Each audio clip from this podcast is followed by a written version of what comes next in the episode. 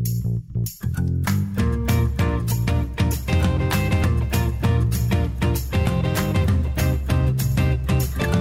Welcome to the Mornings with Sue and Andy podcast for Friday, October 15th. After 11 years in Calgary's top job, Mayor Naheed Nenshi will soon hand over the keys to the city. So, for his final time as Calgary's mayor, we checked in with Naheed Nenshi to talk about his thoughts on Calgary's progress over the years under his leadership and to get his thoughts ahead of Monday's municipal election. Listen in because the mayor sure had lots to say. It's news we've been waiting for, well, for about 20 months now. The U.S. will soon open up the land border to fully vaccinated Canadians. Jackson Proskow, Washington Bureau Chief for Global News, joined us with breaking news on exactly when Canadian motorists will again be able to drive into the U.S. And October is a spooky month thanks to Halloween, but some would say it's also the scariest financial month for investors. Is there any validity to the October effect? We break down what it is and why we need to have a financial advisor as we check in with Jeremy Clark, President and CEO of CH Financial.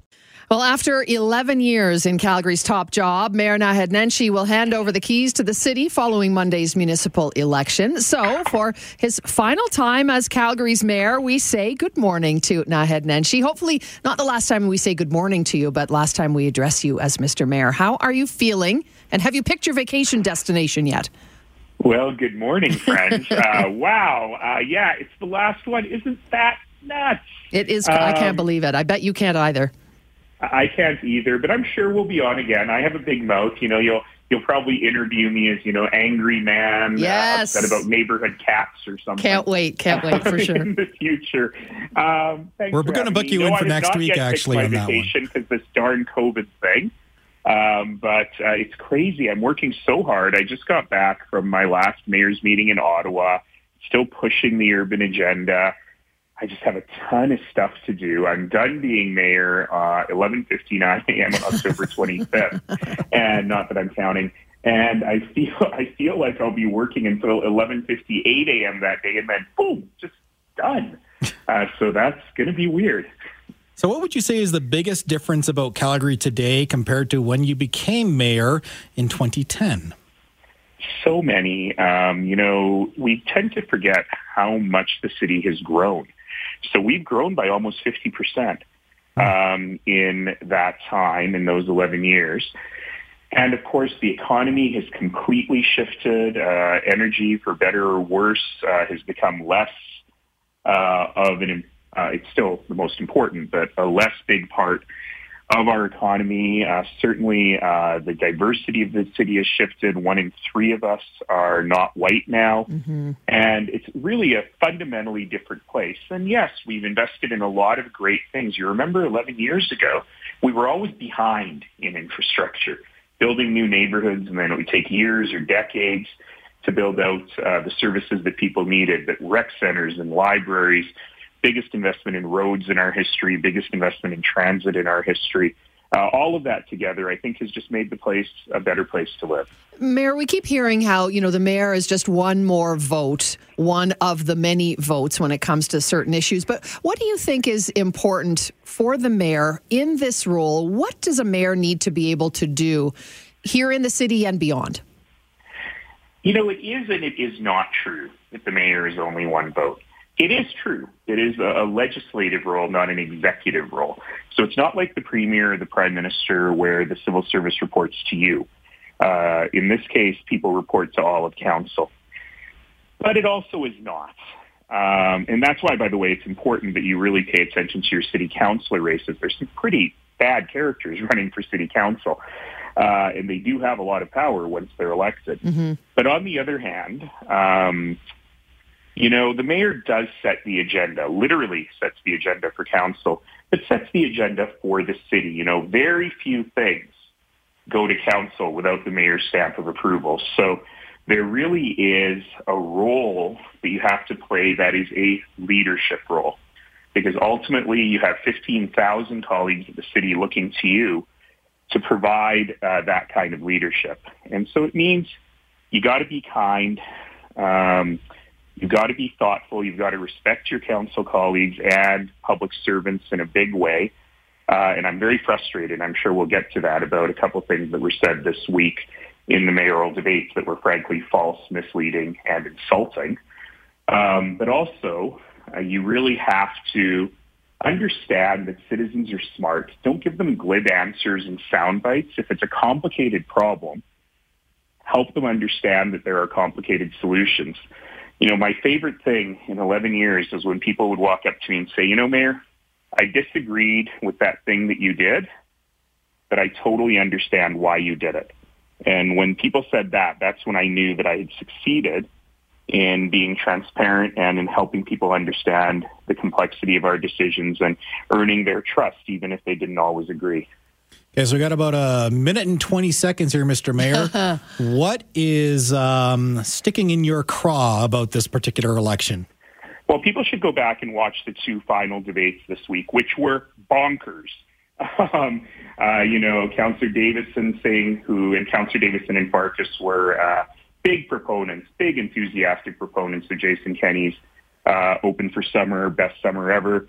And now they're saying somehow that Councillor Gondek caused the fourth wave because she was critical of the provincial government, like bonkers. But the thing that uh, bothers me the most is Councillor Farkas made an allegation this week that city staff were skimming uh, money from the development industry, which was a lie and insulting to the professionalism of city staff. Councillor Farkas was the vice chair of the audit committee. It's the only leadership position he took in four years. He should have known better. He does know better. That in fact, it was just the opposite. That city staff figured out a way to better fund some of the new development infrastructure on the edges of the city because they realized that we could use the interest on these accounts to pay for more infrastructure. And we fully funded 15 years worth of it. And for him to insinuate that there was bad behavior going on, listen, he needs to retract it. He needs to apologize before the election. But let's remember there's a history of misleading people on with that counselor. He was censured by the integrity commissioner uh, for misleading voters, and he refused to apologize. You know, there's a lot of good things about that man, but that is not leadership, and you cannot start being mayor by insulting, demeaning, and lying about the people who do the work every day. We are talking to current Calgary Mayor Naheed Nenshi. Can you hang on a couple of minutes and we'll uh, bring you back? I, just a couple of last questions for you. I sure can. Mornings with Sue Deyell and Andrew Schultz. Mike Tarasco filling in for Andrew today and uh, heading back to the mayor who joins us well, for the last time as mayor, anyway, Naheed Nenshi has promised that he will come back and talk about cats at some point with us. but while we have him today, Mr. Nenshi, you have overseen this city through a lot of very interesting times. You've worked with six premiers. There's been four states of local emergency under your watch. What stands out to you as the one thing that you are most proud of in your tenure? It's a hard question for me to answer because Calgarians, not me, Calgarians have done so much uh, for the city in so much time. But I, I want to talk about something we very rarely talk about. And if I can be feisty, I'll say something we very rarely talk about on other shows on this station. Um, and that is the remarkable progress that we have made in what I call transforming government from day one. I don't think a lot of Calgarians understand that our civic government is the envy of every government in Canada.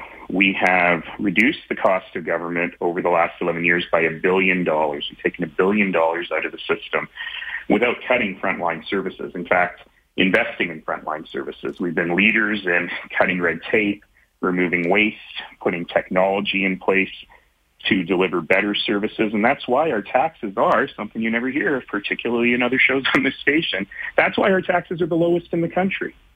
Uh, we've been able to do that. But I should point out that we are in a period of hyperinflation. You've seen it at the grocery store. You and I and all of us are frustrated with 140 or dollar 43 uh, a liter oil mm-hmm. gasoline. Mm-hmm. And just think about how many gas tanks the city has to fill every day. Buses and garbage trucks uh, and police cars and fire trucks. And so we've done a great base. We've left some money in the bank so that the new mayor and new council can do great things they want to do. But I want to be clear because I've always been honest. If someone is promising you a four-year tax freeze and extra investments in our biggest department, the police, because they know how to run the police better than the police chief does, it's just not possible. The only way to do that is either to really cut the small departments like parks or recreation or uh, to use up all our savings account to paper over the deficit, which is misleading. So I'm very, very proud of the fact that we have built the most efficient government at any order of government, federal, municipal, or provincial in Canada, and uh, zero-based budgeting, all that stuff. And I really hope that whoever comes in on council understands what they've got and doesn't mess it up. Well, Mr. Mayor, I mean, obviously, in, in, a role like yours, you're going to have some critics, but overall, there's a reason why you've been sitting in that chair for so many years. Uh, I know how many hours you put in daily, every day, and I'm grateful for for you know what a wonderful representative you are for the city of Calgary. So, thank you always for joining us on Fridays to chat, and we really do hope that we uh, have a chance to check in with you once you leave and go on a little holiday and sleep in and just start watching cat videos. Th- thank you. I have one last thank you as well. Uh, well, two last thank yous, real quick. One is thank you to the citizens for taking a risk on a better future 11 years ago on this nerdy, schlumpy professor. Um, and, you know, a recent poll said I had a 65% approval rating after 11 years. And I never look at that stuff, but I'll tell you that made me feel good. Um, but my biggest thank you um, that I have not given enough of is a thank you to you, to you guys and through you to the media there has been a really rough decade for media business, and it's been really hard. But if we don't have people like you every single day asking the hard questions, putting us on the spot, telling Calgarians the stories they need to hear, you know, we're nowhere. And your station has never faltered in having someone full-time at City Hall, Aurelio Perry for many years, Adam Toy now, making sure you're investing and making sure Calgarians know what's happening. And that is a special thing. And I wanted to thank you for it. Well, thank you. And thanks for joining us this morning. We'll be uh, watching to see where you end up next. Thank you, Mayor. Yes, thank you, Mr. Mayor. Take good care. As the executive producer, a big thank you for that for that note about media. It, has been a tough go, but mm-hmm. we, we do appreciate our jobs and we appreciate uh, you appreciating us. Take care. Thank you, Mayor. That is Calgary Mayor Naheed Nenshi.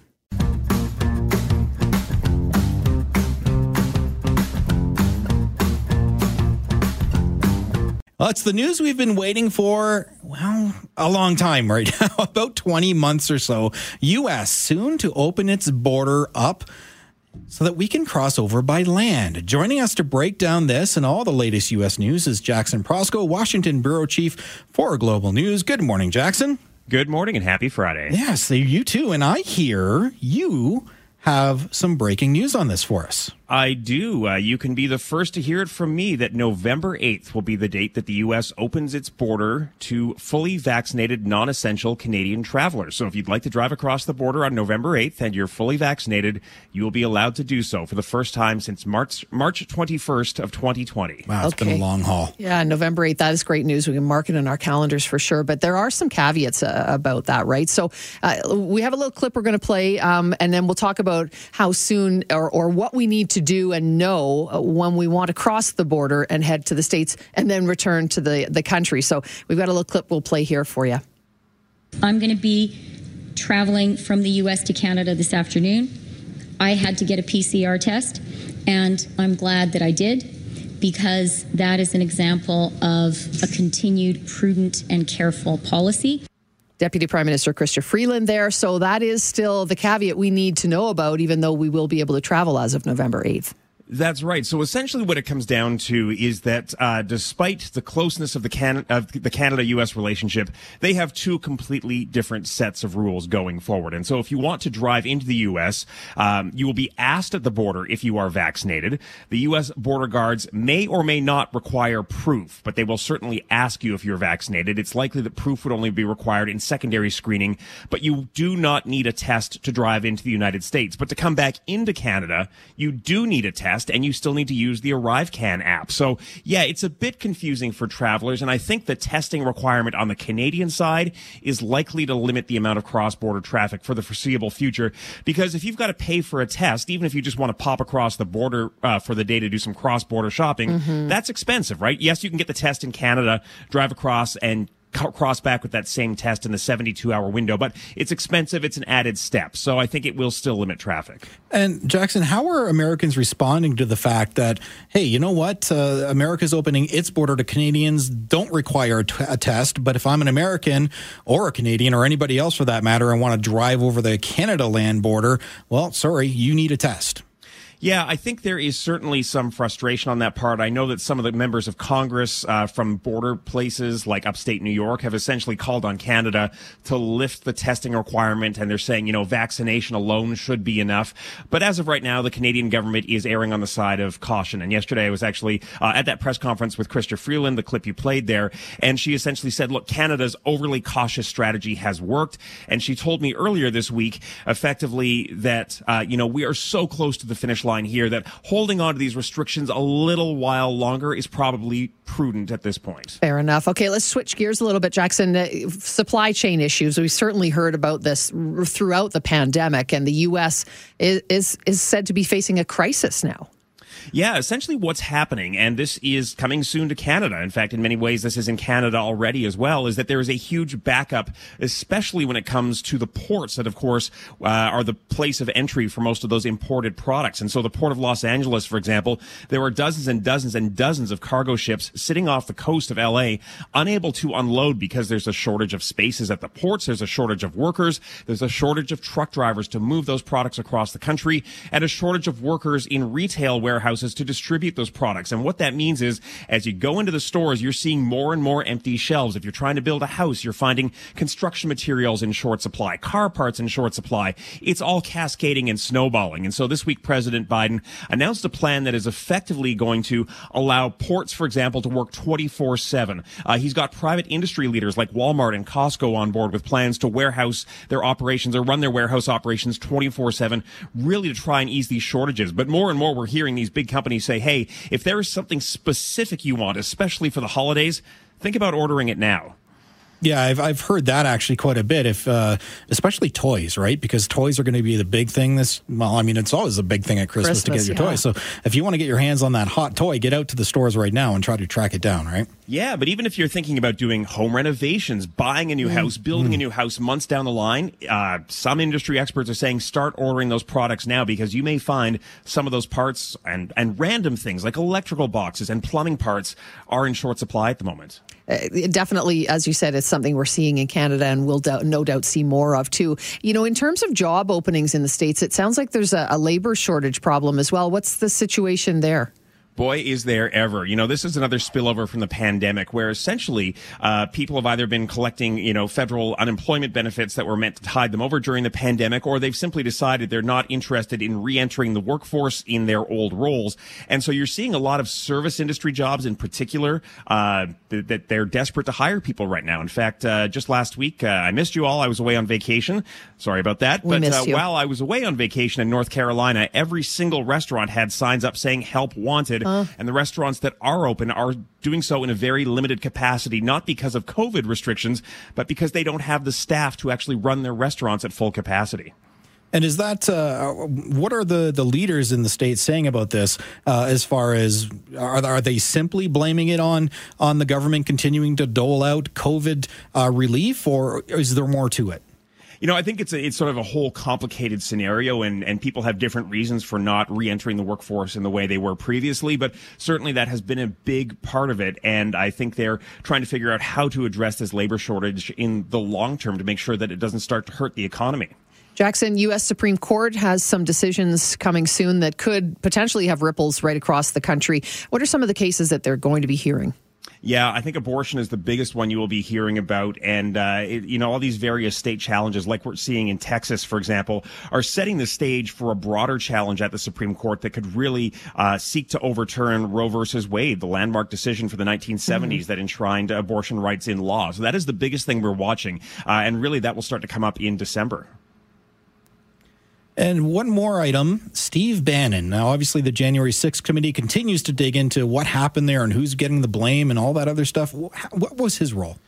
Yeah, so essentially, Bannon has been subpoenaed to testify uh, before the committee that's investigating all of this, and he has so far refused to comply about uh, uh, with uh, requests for documents and for a deposition about his communications with President Trump and the White House in the lead up to the January 6th insurrection on the Capitol. Uh, where we're at right now is that Bannon refused to comply. On Tuesday, that committee will hold a vote as to whether or not to hold him in contempt, and if that moves its way through the chain and he is prosecuted by the Attorney General here in D.C. for refusing refusing to comply, he could be looking at a fine or prison time. Uh, Bannon's argument is that his communications with President Trump are covered by executive privilege, uh, but that is something that the Biden administration has refused to uphold so far. Thanks, Jackson, for the update. Have a great weekend. Happy Friday to you. You too. Take care. Thank you, Jackson Proskow, our Washington Bureau Chief for Global News. Yeah, a couple of texts coming in reacting to the border opening and the, the different rules between Canada and the U.S. Uh, Tina saying, leave it to the Canadian government to continue to make it difficult with this whole border thing. Follow the science, get vaccinated, but we still make it expensive and inconvenient as possible. And Gail says, I don't mind doing a PCR test to get back into Canada, but maybe drop the price. Yeah. 190 bucks is outrageous. 25 to 40 may be more reasonable. And I think more people would be willing to spend that to cross the border. Good point. Of course, October is a spooky month thanks to Halloween, but some would say it's also the scariest financial month for investors. Is this true? With all the details on the quote unquote October effect. We're joined by Jeremy Clark, President and CEO of CH Financial. Good morning, Jeremy. Good morning, Mike. How are you today? I'm great, thanks. Uh, thanks for joining us. First of all, explain to us what is the October effect? Well, the October effect is something uh, not quite sure when it started, but there's been a few times in history where there's been significant stock market crashes in October. It started in October. 1929, the start of the Great Depression, and 1987, the so-called Black Monday, uh, one of the worst trading days in history. So that was sort of the the origin of it. Um, but it's sort of taken on a life of its own now, and it's historically or commonly known that uh, October is the worst month for investing. And Jeremy, is there any validity to that? Should be we be particularly wary in October?